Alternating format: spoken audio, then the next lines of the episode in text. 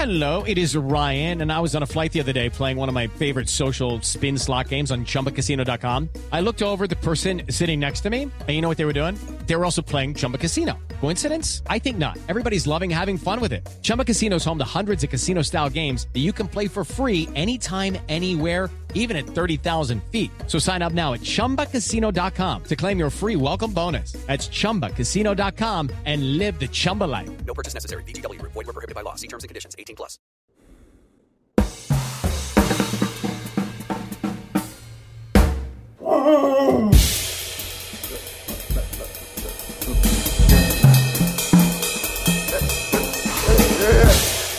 Ladies and gentlemen, uh, Can I please have your attention?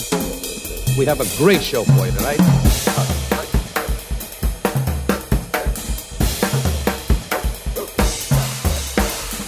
Dear listeners. This is Jonah Goldberg, host of the Remnant podcast, brought to you by the Dispatch and Dispatch Media. Um, today, I am recording from frigid Austin, Texas, um, which was not as it was supposed to be. Um, I, as I think I mentioned at the end of the Thursday podcast, I had a special trip planned for my daughter, a surprise birthday thing. We do this thing um, where it's sort of become a weird family tradition where we uh, surprise her with trips places. Um, she just likes the adventure, and it becomes a fun thing. And it was sort of my turn to do it, daddy daughter style. And we picked, uh, my wife and I picked Austin because it was one of the few places in the country that was both the cool city, um, for the most part, opened up and um, and relatively warm. Uh, I have a longstanding promise to my daughter to take her to Disney World, where she's never been, despite the fact that she's an amusement park fanatic. Um, and I didn't want to uh, cheat and use that promise up as a birthday present, so we figured we would do this instead. And it is cold. It is just butt cold. It is um, um, uh, it's borderline freezing. And Texans, it turns out, or at least Austinians, Austonians, Austinites, um, they their ability to, drive in even the hint of winter-like conditions is pretty comparable to uh, the ability of DC residents to drive in winter-like conditions.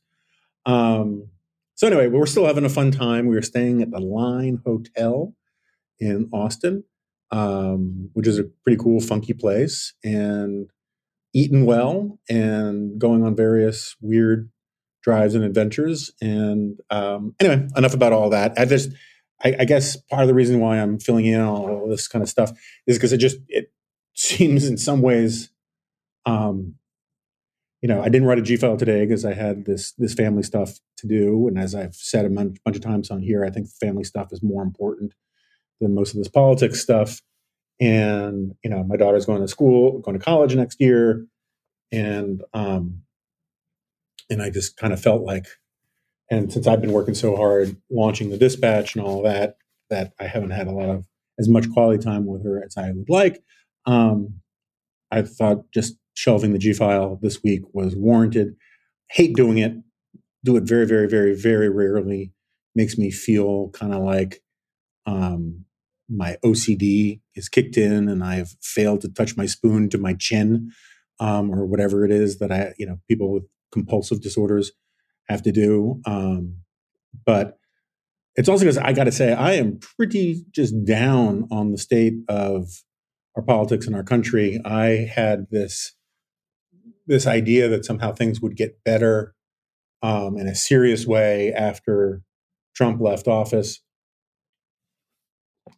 I just don't see that much evidence for it. I certainly don't see the Republican Party getting healthier and better. And um, I'll get to impeachment in a minute. But look, I mean, there are now a bunch of people, uh, and not just fringe people. I think it's the Oregon GOP has officially said this. A major Republican in Michigan has said this. Um, uh, what's her name? Maria Bartiromo applied this on air on Fox, uh, that or at least on Fox Business, that the people who stormed, and of course Marjorie Taylor Greene said this, but uh, who, who that she's crazy. Um, but a bunch of people have said that um, the attack on the Capitol on January 6th was a false flag operation or a, um, uh, you know, th- these were crisis actors working for BLM and Antifa to make Trump look bad. And it's easy to sort of just dismiss that this is a really dumb thing to say, and it is a profoundly dumb thing to say. Um, but if you take a second and take it seriously, what it signifies, it's much more depressing because you have to. There are only two possibilities. Either the people saying this stuff believe it, in which case they are either a mix of profoundly stupid um, and or um, deeply, deeply disturbed people, or they're lying. I mean, I, if someone can offer me a th- or some combination of both, of course, but if someone can give me a third option, some sort of exculpatory option behind uh, beyond uh, just sand poundingly idiotic or deranged or evilly deceitful, I'm open to it. And you have to, you know, you have to appreciate that this this for you to actually believe such a thing, you have to believe that the Justice Department, which has made scores of arrests where people have uh, spoken before judges, where people's records have been searched, um, where they are on video um, saying that they're doing all of this stuff for Trump, you have to believe that these people are not only just really amazing actors who have gone deep, deep cover to do this, but that um, when facing jail time, often significant jail time, rather than flip on the left wing masterminds that put them up to it, they're willing to go to jail pretending that they were loyalists to Trump just to make Trump look bad. And you also have to believe that all of these uh, people from Charlie Kirk and Ali, Ali Alexander and Steve Bannon and all and, and all the rest who sent buses down there that none of them found any evidence before January 6th that these people were, you know, BLM or Antifa deep deep cover operatives. Um, um, you have to believe that they sort of blended in on these buses that came from all over the country that Charlie Kirk and all these guys were very proud to send to Washington. Um, and that uh, all the people who did the bad things were these crisis operators, these crisis actors, and all the people who were just democracy loving, stay within the red ropes people were the real Trumpists. And the, but the real Trumpists didn't stop any of these people from beating up cops um, they didn't stop anybody from smashing in doors. I mean, the more attention you pay to this idea, the more you realize how just immense either the derangement or the lie is. And you have, and so look, I, there have always been crazy people out there, and I've been hearing from them, usually in all caps, for my in, almost my entire professional life. Uh, that's fine, but when the leaders of state parties of the Republican Party say this kind of stuff. When elected members of Congress and people who get paid millions of dollars to be on TV say this kind of stuff, and there's no official sanction for it, there's no apology for it. Um, look, this is one of these places where I would like a lot more cancel culture. These are a, a lot of these people work for mainstream official institutions, and they are either saying these things or allowing these things to be said with no correction. And it's a sign of just profound moral and intellectual corruption. And uh, and that gets me to the the impeachment stuff in general. Look, I, at this point, if put aside the people who are saying these are crisis actors and um, and and that this was a false flag operation, as repugnant and evil as I think all of that is and what it represents. Um, you know, let's take you know the the more good faith or mainstream arguments about what is going on. If I have to hear one more whataboutist argument about how Maxine Waters said something terrible or Chuck Schumer said something terrible, um, or about how bad the riots were in Minnesota and whatnot, as if this is a serious argument for why Donald Trump shouldn't be held accountable, I'm going to blow a gasket, for want of a more colorful phrase. Um, first of all, just stipulate up front anybody who incites violence and all that kind of stuff and says oh, they should be criticized, they should be sanctioned. Um, uh, certainly, if you participate in violence from whatever ideological point of view, that's really bad. Fine. Uh, know if, if you want to, you can't actually impeach Congress members of Congress, but if you want to remove or censure Maxine Waters, be my guest. I think she's a loon. And she's a, I think she's a dangerous loon. I have no respect for the woman whatsoever, but she's also not the president of the United States. And, you know, the, you know, using, it's absolutely true that politicians use fighting rhetoric and martial rhetoric all of the time. And I have uh, defended people like Sarah Palin and others for against the ridiculous accusation that somehow it was conservative you know, what what what did Paul Krugman call it? You know, eliminationist rhetoric that led to the um, Arizona shooting a few years ago. Um, that was all ludicrous. It was just factually a lie. It what made no sense logically the second you looked into it. Um, and the idea that Donald Trump, when he was saying you got to fight, you got to fight, and all that kind of stuff, was no different than when Joe Biden says, you got to fight, you got to fight, um, is just ludicrous because it doesn't take into account the time, place, and manner where Donald Trump was saying these things. And again, I'm I've been making this argument for a very long time now that they, I don't think I think everyone is focusing too much as bad as the violence was. Everyone's focusing too much on the violence.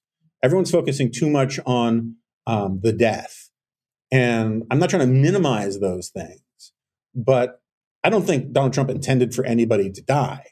Um, what I think is, is that even if the crowd had been entirely peaceful, what Donald Trump did was impeachable and outrageous.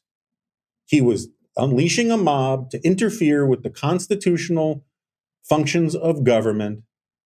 He was trying to get the government to do something. He was trying to get Mike Pence to do something that was plainly unconstitutional. He violated his oath. He um, failed to see that the Constitution was faithfully, you know, was defended and the laws were faithfully executed. Um, and he didn't just do that on January 6th. He did that for months after the election. He claimed he came to the conclusion it was stolen before the election even happened. He came to the conclusion that the election was stolen the night of the election before any of this alleged evidence that, you know, Rudy Giuliani was chasing down like OJ Simpson after the real killers. Um, the the whole process of you know having his day in court, all of that was window dressing because there was no evidence that the election was stolen. He had conclude he he came to the conclusion before the evidence was ever around because for him in his lizard brain he thinks if he loses that alone is the evidence, regardless of what the process was, that uh, something unfair happened because it is axiomatic. You know, not even God can build a boulder so heavy, even he can't lift it. And no election, no contest can be created that Donald Trump can lose because it's just a contradiction in his mind, which is why he's so famous at cheating at golf and all of these other things. And and so the simple fact of what he did, had it remained peaceful, should have been considered an impeachable offense. And the fact that he whipped up the crowd, whipped up the masses, so that fighting rhetoric, which, yes, is typical in politics, would be interpreted differently in that context is what really matters. You know, um, it's one thing to say, uh, you know, I don't know, um, we're going to set fire to this place. It's another thing to say, we're going to set fire to this place after you've spent months pouring gasoline all over the place. And um and I if I have to like keep hearing these people make these claims that this is a free speech argument, that you're allowed, you know, that the president is allowed to say um, whatever he wants because he has a Fifth Amendment right. I mean, I look, I've written a lot about this. I don't want to, I don't want to rant on about it again, but it's just so incandescently stupid. You know, we hold people in everyday life, we hold actors on the Mandalorian to a higher standard of conduct than we hold the president of the United States. We hold uh, every Boy Scout leader, you know, little league coach in the country to a higher standard of behavior than we hold the president of the United States to. And um, and the idea that somehow the president is free to whip up a crowd that he has had intelligence, that he has been warned, will could resort to violence that somehow he is he is protected by the Fifth Amendment. Um, I mean, by, by the First Amendment to say whatever he wants to that crowd is just flatly preposterous and deeply, deeply pernicious. And it may be true that he is protected by the First Amendment in terms of a criminal case against him. Like if you want, I don't know, as Andy McCarthy likes to say, if you went to a judge and tried to try Trump for incitement, um, um, he would the case would get thrown out of court because he said, you know, uh, behave peacefully once. He had one CYA line in like I don't know, eleven thousand word, you know, harangue that uh, people are now saying lets him off the hook, and it does criminally. But you don't have a right to be president and um, and you don't have a right to run again for president. Lots of people have their right to run for president taken away from them for far less. Uh, people who've been in prison, right? People, you know, there are all sorts of things. People who've been in car accidents. You know, I don't know. They're all, you know, there are lots of people who are ineligible to run for federal office. Everybody under the age of what 30 can't run, or 35 can't run for president. Um, people are treating the ability to run for president um, or the ability to not be impeached as if it is on par and equatable with your rights in a criminal proceeding. And it's just not true. And it's, I find it embarrassing. And I listen to people constantly say, you can't impeach a former president, a government official, including people who are trying to impeach him. They talk about how, you know, this is an impeachment right now. It's not an it's not an impeachment of a former president. He was impeached as president. But the arguments that you hear from all over the place are just this post hoc rationalization nonsense from both sides. And this is this is why i get depressed. I, again you can tell i'm tired of talking about the impeachment stuff. I think it is so depressing so depressingly obvious that he should be impeached for what he did. So depressingly obvious that he should be shamed from putting his face in public ever again as clearly the biggest sore loser in American history. Um, and frankly, even though I agree entirely with Andy McCarthy and others that a better case would have been made, a better case to impeach him would have been to uh, charge him with dereliction of duty, because he did he didn't he certainly didn't do enough uh, when he saw with his own eyes on TV that the Capitol was being sieged, um, he, he refused to act. And that alone is, you know, a violation of his responsibilities of his office. Um, but I've become more more persuaded than I had been that the dereliction case, which I think is uh, open and shut, actually helps justify the the incitement case. Because look, if if he didn't intend incitement, and I realize this is a little bit of a logical stretch, but I, I, I find it persuasive as a matter of psychology and as a matter of the kinds of standards we should hold public officials to. If he didn't intend incitement, if he didn't intend for the crowd to intimidate the weak Republicans and the RINOs, um, if he didn't want this to happen or if he didn't enjoy watching it happen when it happened, um, he would have done more. Right. And it's one thing like if I create Frankenstein's monster and I don't know that it's got the abnormal or abnormal brain in it, and uh, it rips its leather straps and runs out of the lab and starts killing villagers. Well, one way to tell whether or not I intended for that to happen is what I do after the monster leaves the lab. If I marshal every resource I have to capture the monster and keep it from killing again, that probably suggests that I didn't, didn't intend to unleash a monster on innocent people. But if I run to my office and I watch the monster pillaging and burning and killing as it runs through the village on TV, and I'm like, got to see how this plays out. Um, well, then maybe I did intend it. Maybe this was what I was going for, or at very least, it's something that I should be held accountable for given my actions in unleashing the monster in the first place.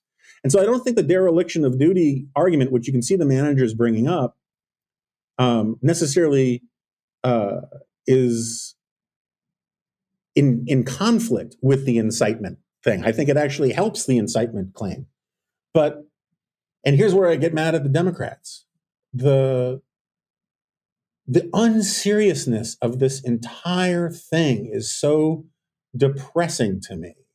Look, I, I, think Jonathan Turley's complaints are pretextual. I think a lot of these things are let's just find the best arguments we can make that don't put us on the wrong side of Trump or Fox viewers or Trump voters or whatever.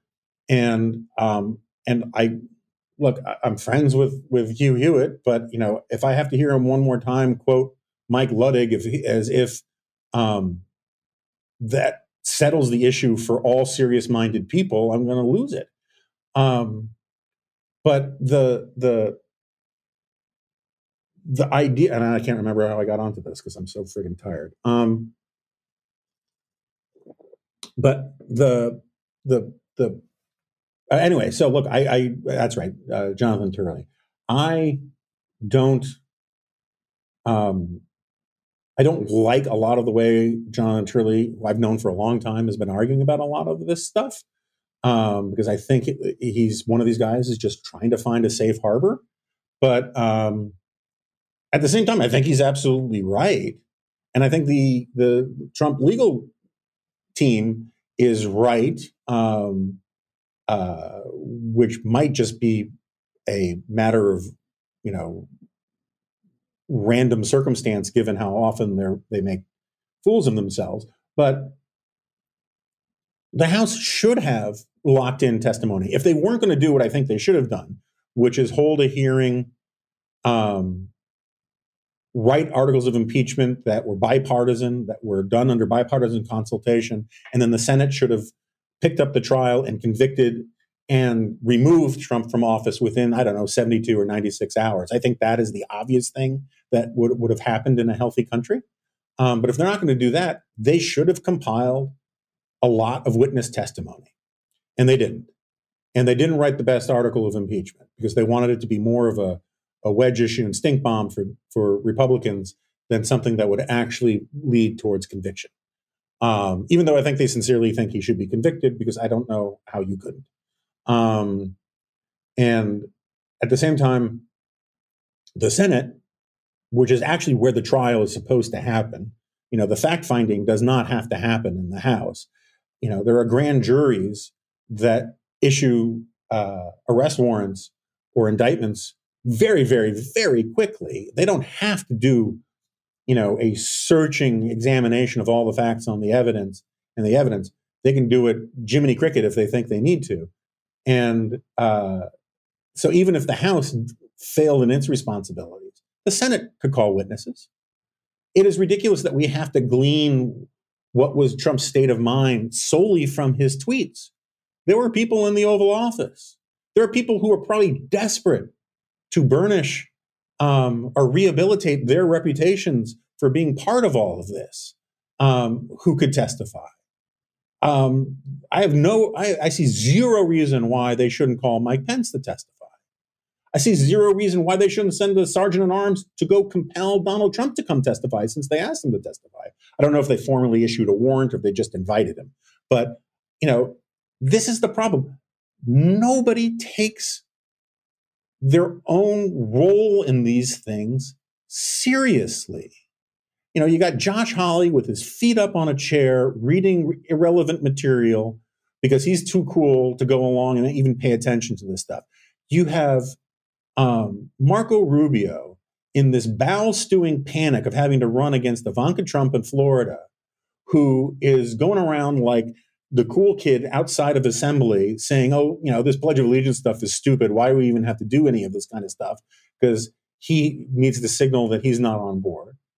People are taking pride in the fact that they're not taking this stuff seriously. And it's part of this thing that I was trying to get at last week in that it's it is as if major parts of our political system no longer even understand how to deal with physical reality anymore. They think all of politics is just the moving around of images and words, um, turning phrases, uh, arousing passions through, you know, uh, the manipulation of images, and you know, if if a major corporation were involved in litigation, you know, let's put it this way: Dominion and Smartmatic have done more serious work about cleaning up the lies of the election than the United States Congress has. They are actually taking depositions. They are, Uh, you know, doing fact finding. They are dealing with the, the actual factual record and compiling information. And everyone wants to skip that step uh, at the national level and just smush around words like so much finger paint as if that's a that's an adequate substitute for doing the work go you know go full columbo and put people under oath get them to say you know under oath what they want to say and if it drags on so be it you know, I, I look, I, I, I want to deal with the pandemic as much as anybody in America. I want it behind us. Um, but uh, this constant refrain about how this is a waste of time when there's so many more important things to be done, um, you know, I would find that such a more compelling argument from from Republicans. Uh, much like you know, like the same thing with the their argument that you know the the the Hugh Hewitt line that uh, since this is unconstitutional, um, and uh, that therefore there's nothing more to be said about it. Let's move on. That's essentially what Hugh's position is. Um, that is what Hawley's position is. That is what um, most of the Republicans' positions is. And um, I would take you seriously if you actually believe that. And I think some people actually do believe that. But it's really weird how that coincides with the inability of so many people to express a modicum of outrage about what Donald Trump did, a modicum of like serious condemnation of what he did. I mean, it'd be one thing if people were going around saying, damn it, it's awful that this isn't con- this hearing, this trial isn't constitutional because of what Trump did. He deserves to be removed from office. It is just, ah, oh, it is just, it's awful to have our hands tied by the Constitution this way because what he did was wicked and evil. They're not saying that. Instead, like Roy Blunt of all people is saying, you know, I don't know what the difference between this is and what happened last summer with the riots. This was an assault on the seat of the US government marshaled by, you know, the chief executive in order to steal an election. And if if you if you think it's like a waste of time to deal with that and put that to rest in a way that is satisfactory for the historical record and is satisfactory with with just a, a general accountability, um, then I understand what you really think government is for. I don't want to hear how much you love the Constitution and how much you revere the founding fathers if at the same time you buy into all the living constitution bull that Josh Hawley and Ted Cruz and and a hundred and whatever congressmen bought into. Um, it is just so dismaying to me. And then you know, so I talked to you know Kevin Kosar on the podcast this week about the state of Congress, and you know, cheer up for the worst is yet to come because the actual Congress is just completely dysfunctional. It is completely incapable of doing the basic bread and butter stuff. Forget impeachment. It can't hold hearings anymore because everybody has to bebop and scat and preen for cameras rather than actually legislate. You have, you know, one office, you know, one con- congressional office after another that just isn't interested in policy anymore. Um, you know, it's it, I used to buy into the demosclerosis argument of Jonathan Rauch, and I still think there's a lot of truth to it. You know, Rauch's argument was basically that you know the system had become so bureaucratic, there was so much sort of uh, sclerotic accretions forming on the joints and arteries of our system due to bureaucratic inertia and, and bedding and corruption and and and and you know regulatory capture and all these kinds of things that government couldn't be nimble anymore and all that. And i agree with that when you're talking about the problems with bureaucratic government. Um, but i really think it's starting to pale by conspar- comparison to the problem with the fact that politicians don't even know why they're elected anymore um, you know give this to joe biden uh, i think he still is i think just by virtue of the fact that he's old enough um, he remembers like what government is actually supposed to do, but he's too weak to actually deal with the um, the reality of the mess that government is in, and he just recognizes that Congress doesn't work and that his own party doesn't want to make it work. So he issues all of these executive orders, which just compounds the problem of not actually doing the basic, you know, blocking and tackling of, of government work, of governing. Um, and just everywhere you look, uh, with a handful of exceptions, it is either an abdication of political leadership to do the hard and heavy lifting of governing, or it is even more depressing a complete and total ignorance about what governing is and how you're supposed to do it.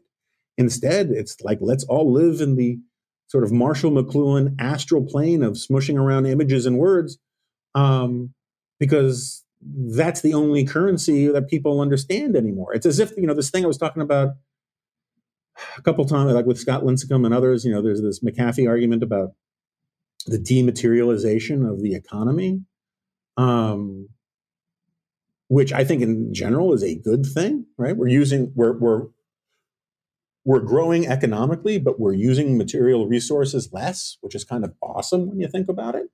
Leaves more room for cool animals and and more forests. And um, you know, if if everything gets turned into um, tiny, tiny, tiny transistors and ones and zeros, we won't have to use fossil fuels anymore. I mean, I, like that trend, I think is a good one, but it can't also apply to politics. It can't apply to government. It, government can't simply be um, you know the matrix where if you have the right gift you can will into will into reality any reality you want or behave as if you do like governing actually involves like knowing things and doing the work and finding the facts and arguing about options and all of these things and our political class increasingly just doesn't want to do it doesn't know how to do it, and the journalistic class doesn't really know how to do it. That's another point I think Kevin Kosar was was right about. A lot of political reporters, um, the only way they know how to cover politics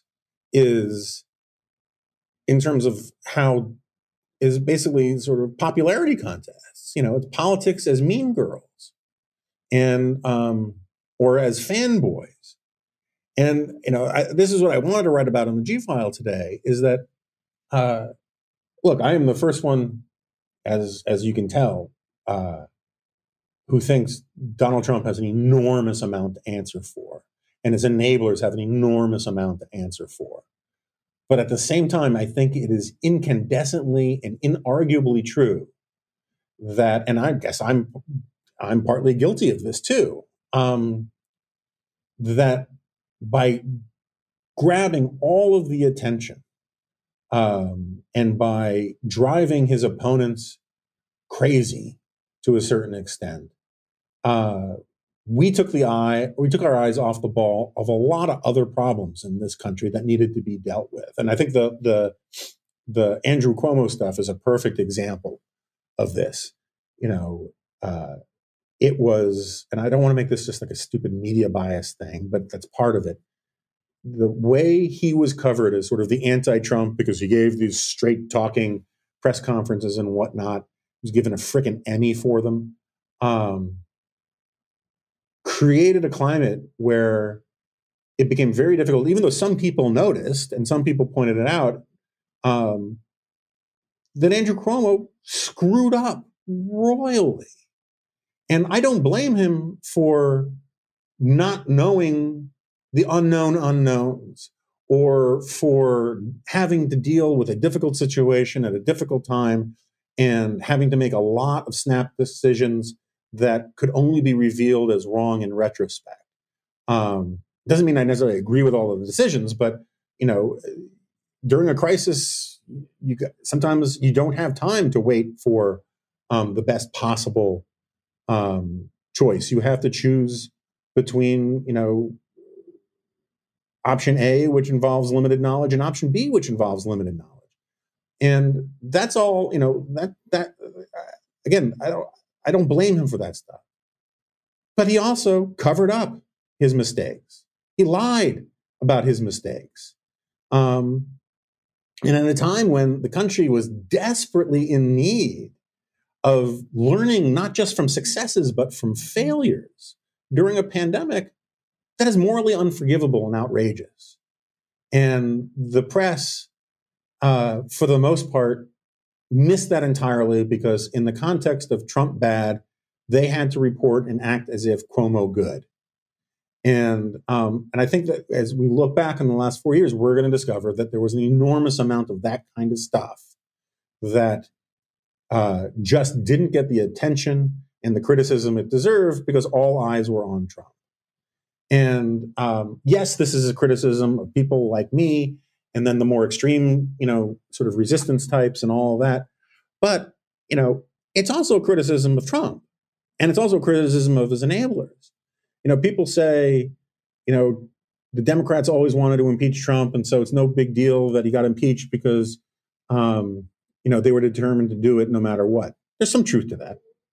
There's also a lot of truth to the fact that because Donald Trump did not care about how he would be perceived did not care to do the due diligence of acting like he was the president for the whole country. He aroused in his opposition things that other presidents try to avoid arousing. He deserves the blame for being impeached twice because he did things that any sane person, any knowledgeable person about politics would know that would risk impeachment by Democrats looking for an excuse to impeach it. And so there's this this this really just passive aggressive nonsense from both sides that, you know, on the one side the Trump defenders say Trump is blameless because they're just out to get Trump. Um, without ever conceding that Trump does things to warrant that kind of vitriol and animosity. He deserves the hatred that he gets from most people, not from everybody. I mean, there are people who truly lost their mind. I wouldn't go and pose with a with his head cut off or anything like that. Um, but there's also this tendency on the left and on parts of the right to um, make it easier for Trump defenders to make that point because they don't keep their powder dry for the times when Trump deserves the kind of anger and animosity that he deserves. So, oh, and then I guess I should talk about this Lincoln Project thing, which I have studiously tried to avoid. I've known a couple of the guys in the Lincoln Project a little bit, um, and Um, I've always said I think the way the Lincoln Project did things was bad, and I didn't like it. Um, I never liked John Weaver. I have friends who knew John Weaver. I always thought that um, John Weaver was a dishonorable guy in politics. I didn't know that he, you know, was preying on young men or anything like that. Um, but uh, this idea that some he, you know, he carved out this place for a long time. You know, this argument of sancti- sanctimoniousness on the right that made John Kasich seem like Kevin McCarthy. You know, he was such a finger wagger, and um, uh, and so I, you know, I, I, never thought it was a good sign that he was part of that thing. Um, Steve Schmidt, I think, is one of the most galling, intellectually vacuous posers in American life. Um, and I knew that his involvement in that, you know, and look, I, look, we'll be honest. He and he and I got into that stupid Twitter fight a while back because he called Noah Rothman and, and uh, was it Mike Lewis uh, the equivalent of Vichy collaborators with Nazism because they um, they did what I was talking about before is they kept their powder dry for when Trump deserved serious criticism and denunciation, but they didn't just start from the premise that whatever Trump does needs to be denounced. Um, and for this, you know, popular front jackwad uh, that Steve Schmidt is, for him, that was collaboration with Nazis. And I called him out on, on Twitter, and he attacked me, and I attacked him. Um, and it was a great dye marker among a lot of people, not normal people out in America who like Steve Schmidt because they see him on TV, but um, or hate Steve Schmidt because they see him on TV.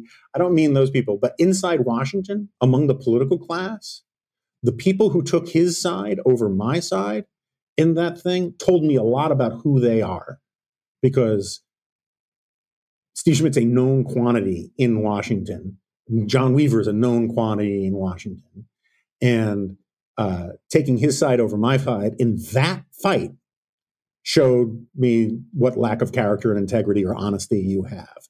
And I was very interesting and I made mental notes of all of it.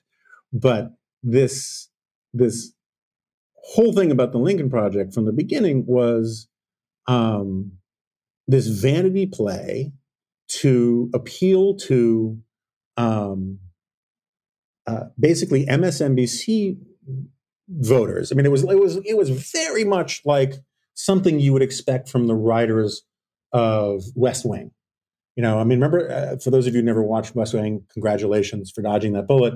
Um, but there was always this sort of Aaron Sorkin, right? Aaron Sorkin, yeah, thing about West Wing where um, it was actually very Obama esque, where it's this approach to politics where liberals think they know the interests of conservatives better than conservatives do, and um, and they just need to lecture them about how if they can shake their false consciousness and become liberals, it'll actually be good for conservatives. And there's a rich vein of this going back, you know, I mean, I in, from my memory from the 80s and 90s.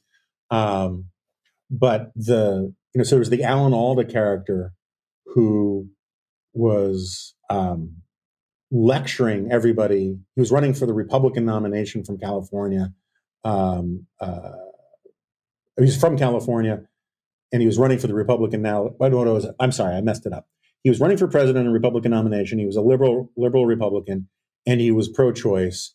And he was making the case that don't you understand how many voters um, a pro-choice Republican would bring into the Republican Party? And uh, this is something that you know that the way liberals often argue. They seem to think that it's never dawned on Republicans that uh, you know that their positions might not be winning them votes. I mean, Republicans know why. I'm really buttering this up because I'm so tired. Republicans tend to know, Republican politicians tend to know how to get their own voters to vote better than Democratic politicians do. But there's a certain breed of liberal that really doesn't understand that. And there's a certain breed of Republican that really knows how to um, pander to those kinds of liberals. And that's what the Lincoln Project was doing. It was um, running ads mostly on like MSNBC, that were trolling Trump. And I, you know, I understand the attraction of trolling Trump. Um, and remember, for a while, they were talking about how they were going to take over and recreate the Republican Party from scratch, as if um, every Republican voter out there, when told that, oh my gosh, John Weaver and Steve Schmidt um, and you know uh, and Michael Steele are starting a new party or recreating the party, that all of a sudden millions are going to flock to them. No Republican believes that kind of thing, but lots of Democrats wanted to believe it to be true, and, and they pandered to that confirmation bias. And at the same time, they line their pockets. Um, I, I, would like to believe that's not true of George Conway, because I actually think George Conway, from my experience, is a pretty honorable and decent guy. I'd like to believe it's not true of Rick Wilson, but I just don't know. Um, but I would be stunned if Steve Schmidt didn't make millions of dollars off of this. Stunned. Um, and uh, and the fact that he is righteous and sanctimonious and you know quotes de Tocqueville and you know Lord Acton as if no one else has a copy of Roget's Thesaurus. Um, to the contrary, uh, he's he was known for his entire political career as a smash mouth, uh, you know, sort of Trumpy, counterpunching thug doofus. And um, it shocks me not at all that he has grifted millions of dollars out of people out of all this. And you can see the real Steve Schmidt emerging um, in his reaction to being exposed. Uh, it's not pretty on Twitter. Um, anyway, like I thought it was kind of sad and depressing how many people sent me email um, or tweets at the time saying, I really hate it when two people I admire are um, fighting like this. And the simple thing is, is that I don't admire Steve Schmidt. And I don't think there are a lot of people who actually know him and his grift um, who actually admire him, except for his skill at that stuff. Um, uh, and I can understand why you might think that from a distance, but uh, you know, it's just not the way it really is. And it this sort of feels like this is just another chapter and everybody getting what they deserve. Um, I guess I should talk for two seconds about um, some grifting on the right too, because I don't think you know Lincoln Project by the end of that thing was on the right in any meaningful sense. I mean, they were talking about just simply being a fellow traveling pack for the Democratic Party. Um, but I hear all the time people accusing me of being part of conservatism Inc. And I will say up front, I did a Lexis search for this when I was thinking about writing it in the G file today. Um, I'll say up front, some people mean it in an entirely defensible way, right? If if the point is um, to argue that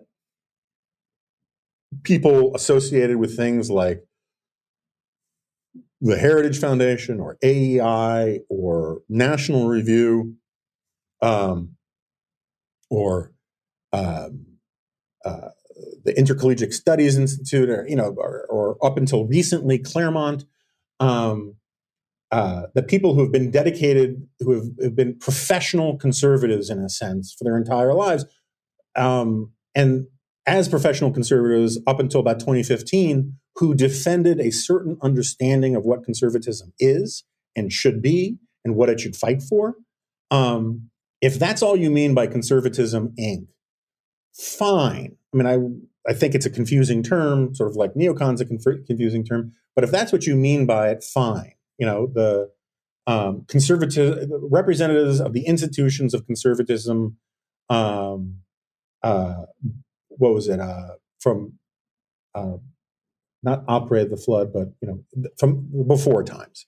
Um, if that's what you mean by it, fine. But there are lots of people who use it um, to suggest, and when I say they use it, I'm complaining about people who use it against me and some of my friends. and colleagues. There are people who use conservatism inc.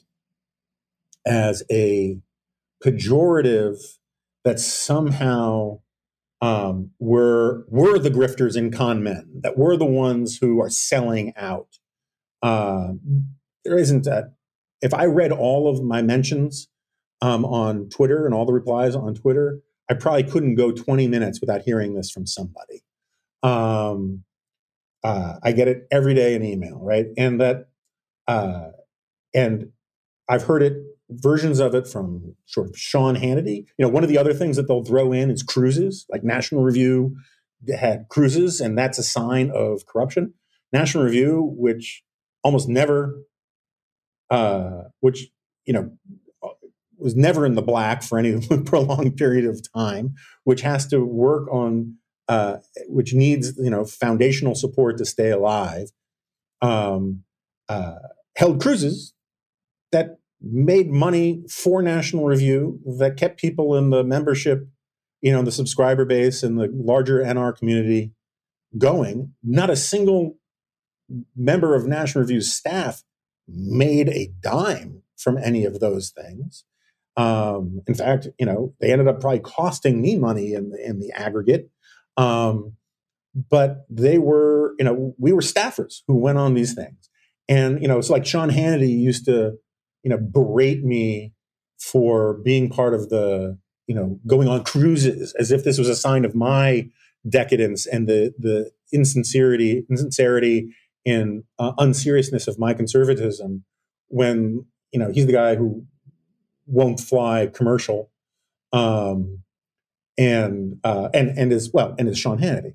But I don't want to single out Sean. Um, uh, I hear this from all sorts of people about this conservatism inc. thing as if um, you know the the people who have been sort of dedicating their lives to this to this this cause um, uh, who are writers and, and, intellectuals and think tank types that somehow that's the racket. And the people who are against that racket and who are the reformers and the morally just and the um, the incorruptible are the ones who followed under, who marched into Washington under Trump's flag or rallied around Trump's flag already within Washington to drain the swamp. And look, there are a lot of good people who go to CPAC.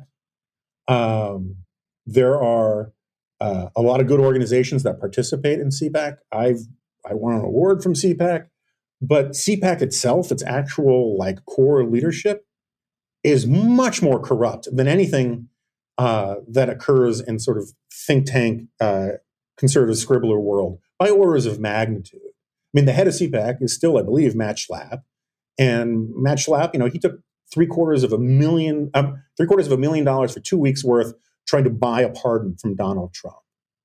Um, there's an enormous amount of pay for play in CPAC world.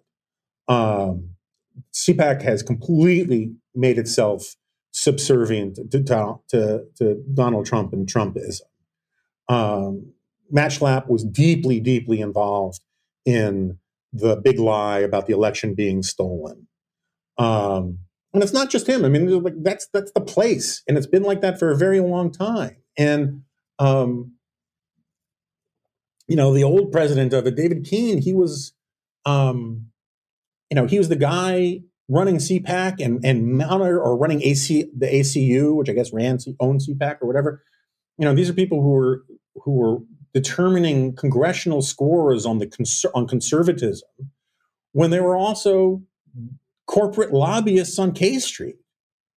And you know, so my point is is that I'm not saying that everybody involved in CPAC or even Matt Schlapp isn't conservative, but the amount of of money that that crowd makes from selling influence, um, from uh, sort of essentially direct mail marketing nonsense, um, is vast. It, I, mean, I don't want to say it's vastly more corrupt than going on cruises and whatnot, because I never saw an iota of corruption on any like National Review cruises, except maybe when we had someone like Dick Morris as a guest speaker and Dick Morris, as you know, if you snapped him open like a pea pod, nothing but black sulfuric ooze would pour out.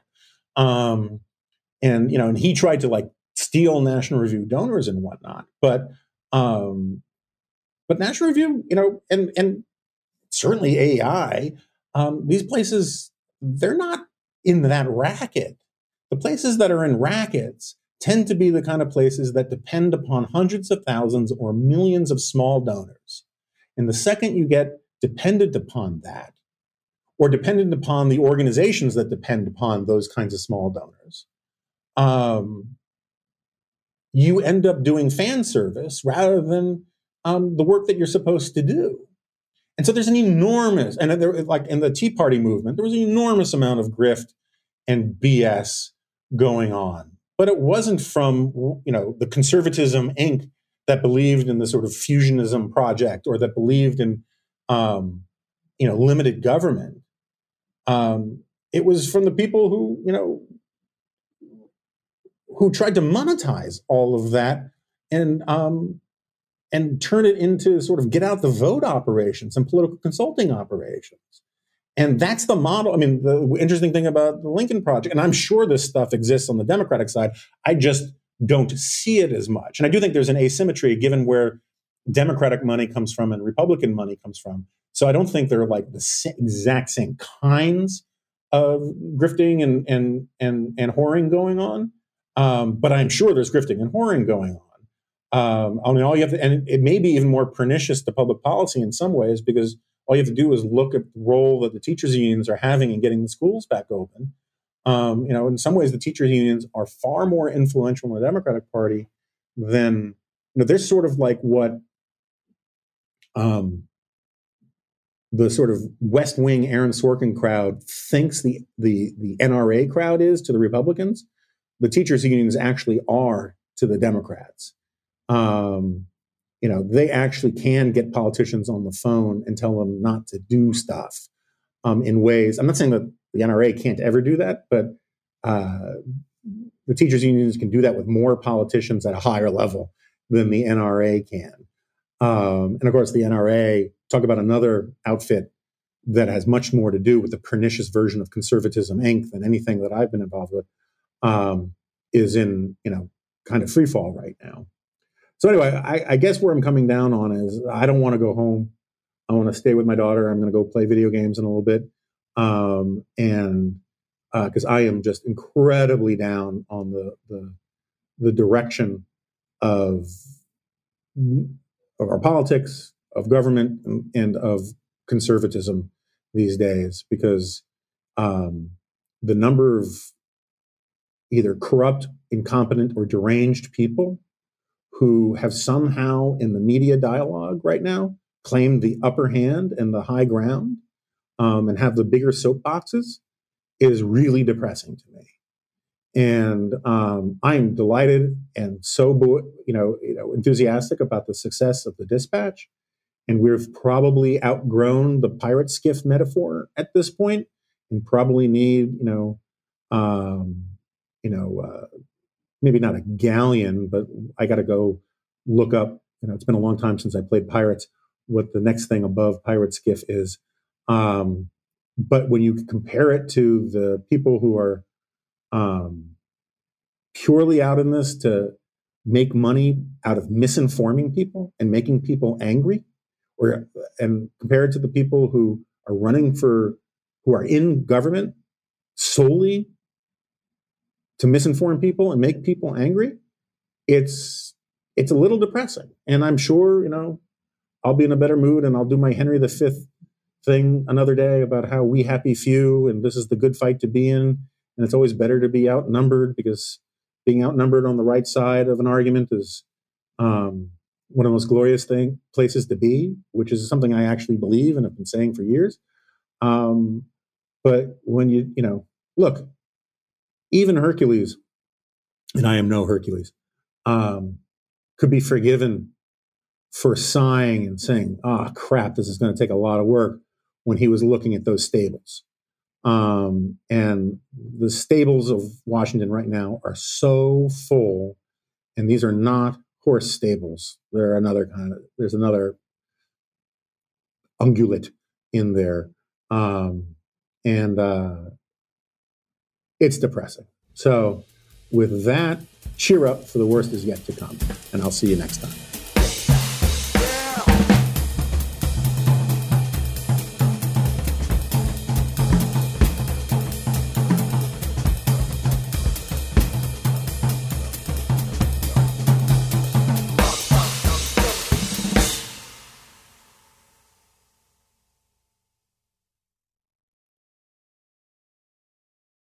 It's time for today's Lucky Land horoscope with Victoria Cash. Life's gotten mundane, so shake up the daily routine and be adventurous with a trip to Lucky Land. You know what they say your chance to win starts with a spin. So go to luckylandslots.com to play over 100 social casino style games for free for your chance to redeem some serious prizes. Get lucky today at luckylandslots.com. Available to players in the U.S., excluding Washington and Michigan. No purchase necessary. VGW Group, void where prohibited by law. 18 plus terms and conditions apply.